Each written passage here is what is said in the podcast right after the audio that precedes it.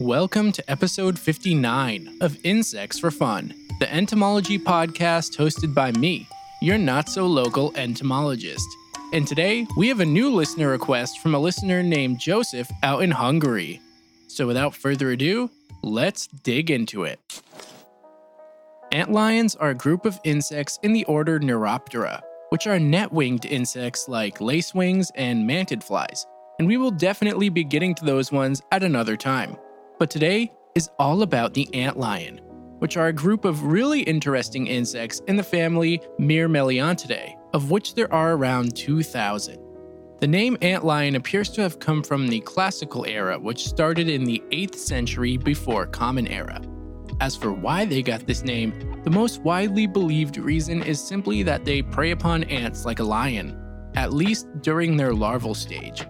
The insects can be found throughout the world, but prefer living in warmer climate areas, especially dry ones like dunes, sandy pine soil barrens like the beach towns in Cape Cod, barren parking lots, basically anywhere that's got drier sandy soil. Now, this is not to say they can't tolerate rain because they can. It's just that a very rainy area doesn't exactly pair well with the strategies many of these guys use. And if they are in a rainy place, then they choose to make their tunnels underneath cover, like fallen debris, trees, or man made structures.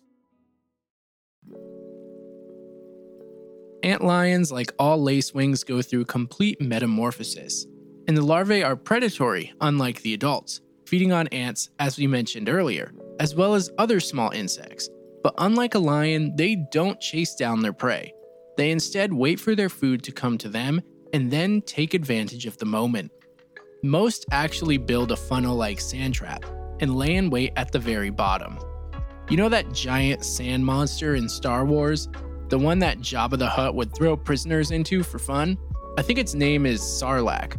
Well, that crazy thing is modeled after the larva of an antlion. Or maybe you're a Star Trek fan. In that case, think of Ceti eel, which apparently made its debut in Star Trek II The Wrath of Khan. The larvae burrow into the ground butt first and use their arms to fling sand and debris up and out as they form a funnel. Once the trap is made, they sit and wait for ants and other insects to walk, slip, or fall into their trap. They can tell something is there by feeling the vibrations in the sand using sensory hairs on their body, which I talked about in a recent episode. These sensory hairs are pretty good and can detect movement of nearby insects that haven't even entered the funnel trap. Once something has entered it, though, the antlion larvae begin flicking sand at the target to create a small landslide. And they are really precise about it. They also know exactly how much sand to flick to push their prey to the bottom. If you see videos of these online, they absolutely look like sand dune monsters from a sci fi film. But some species don't go this far in trap creation and prefer to stay in pre made holes of trees or rocks, waiting for something to walk by. Either way, these insects are opportunistic feeders and don't go chasing down their food. To be honest, I don't think they could, even if they tried, based on how crazy their bodies are. Of course, waiting for your food to come walking by isn't exactly reliable, and there may be times when little to nothing comes at all. And it's for these reasons that the antlions have very slow metabolisms. They can actually go months without food, which, believe it or not, prolongs their lifespan. That being said, if a location really isn't providing, then the insects will move to a new place. Joseph mentioned seeing this happen at the local playground he takes his son to. What's really interesting and funny is that the larvae move backwards. They could go forward if they wanted, but it's much easier for them to move backwards because of how their body is built. In parts of the US, people actually call them doodle bugs because the paths they make in soft soil look like little doodles or drawings made by someone dragging their finger around. Antlions spend the most time as a larva and only pupate once they've reached maximum size. This will, of course, depend on the species, but many antlion larvae max out at around half an inch, or 1.3 centimeters.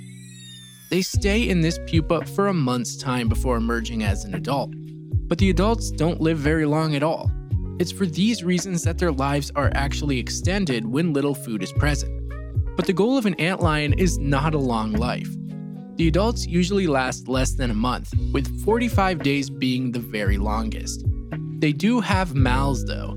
In fact, adult antlions are another pollinator, feeding on the nectar from various flowers at night, keeping our world green while the butterflies and bees are sleeping.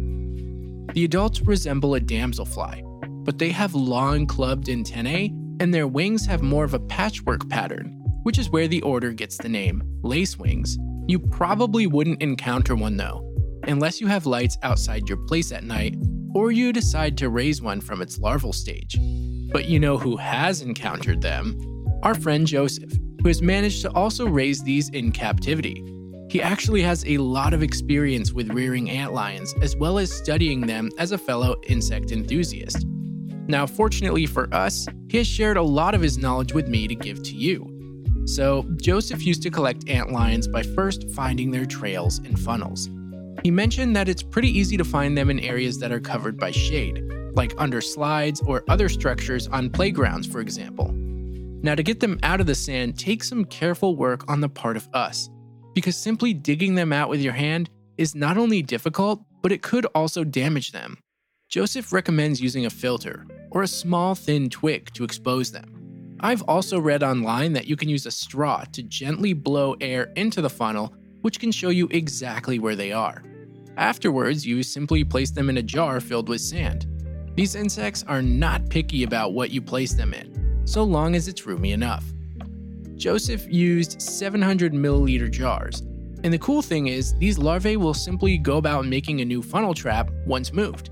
They really aren't bothered by glass walls because honestly, they're not trying to move far anyway.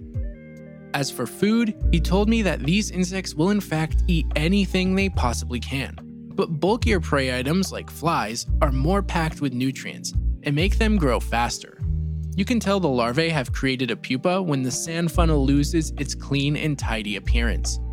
The pupae are buried within their sandy pits and are protected by a cocoon made from silk and sand mixed together. If you have one in a container at this point, you will need to make sure it has something to crawl on and enough space to spread its wings.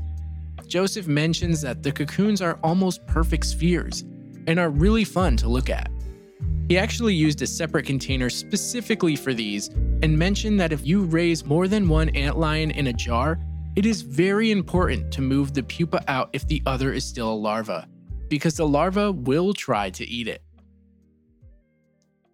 Now, speaking of eating, the mouths of antlions aren't much of a mouth at all. They're basically slits that can't open and close the way we eat food so the insects must first make their prey edible.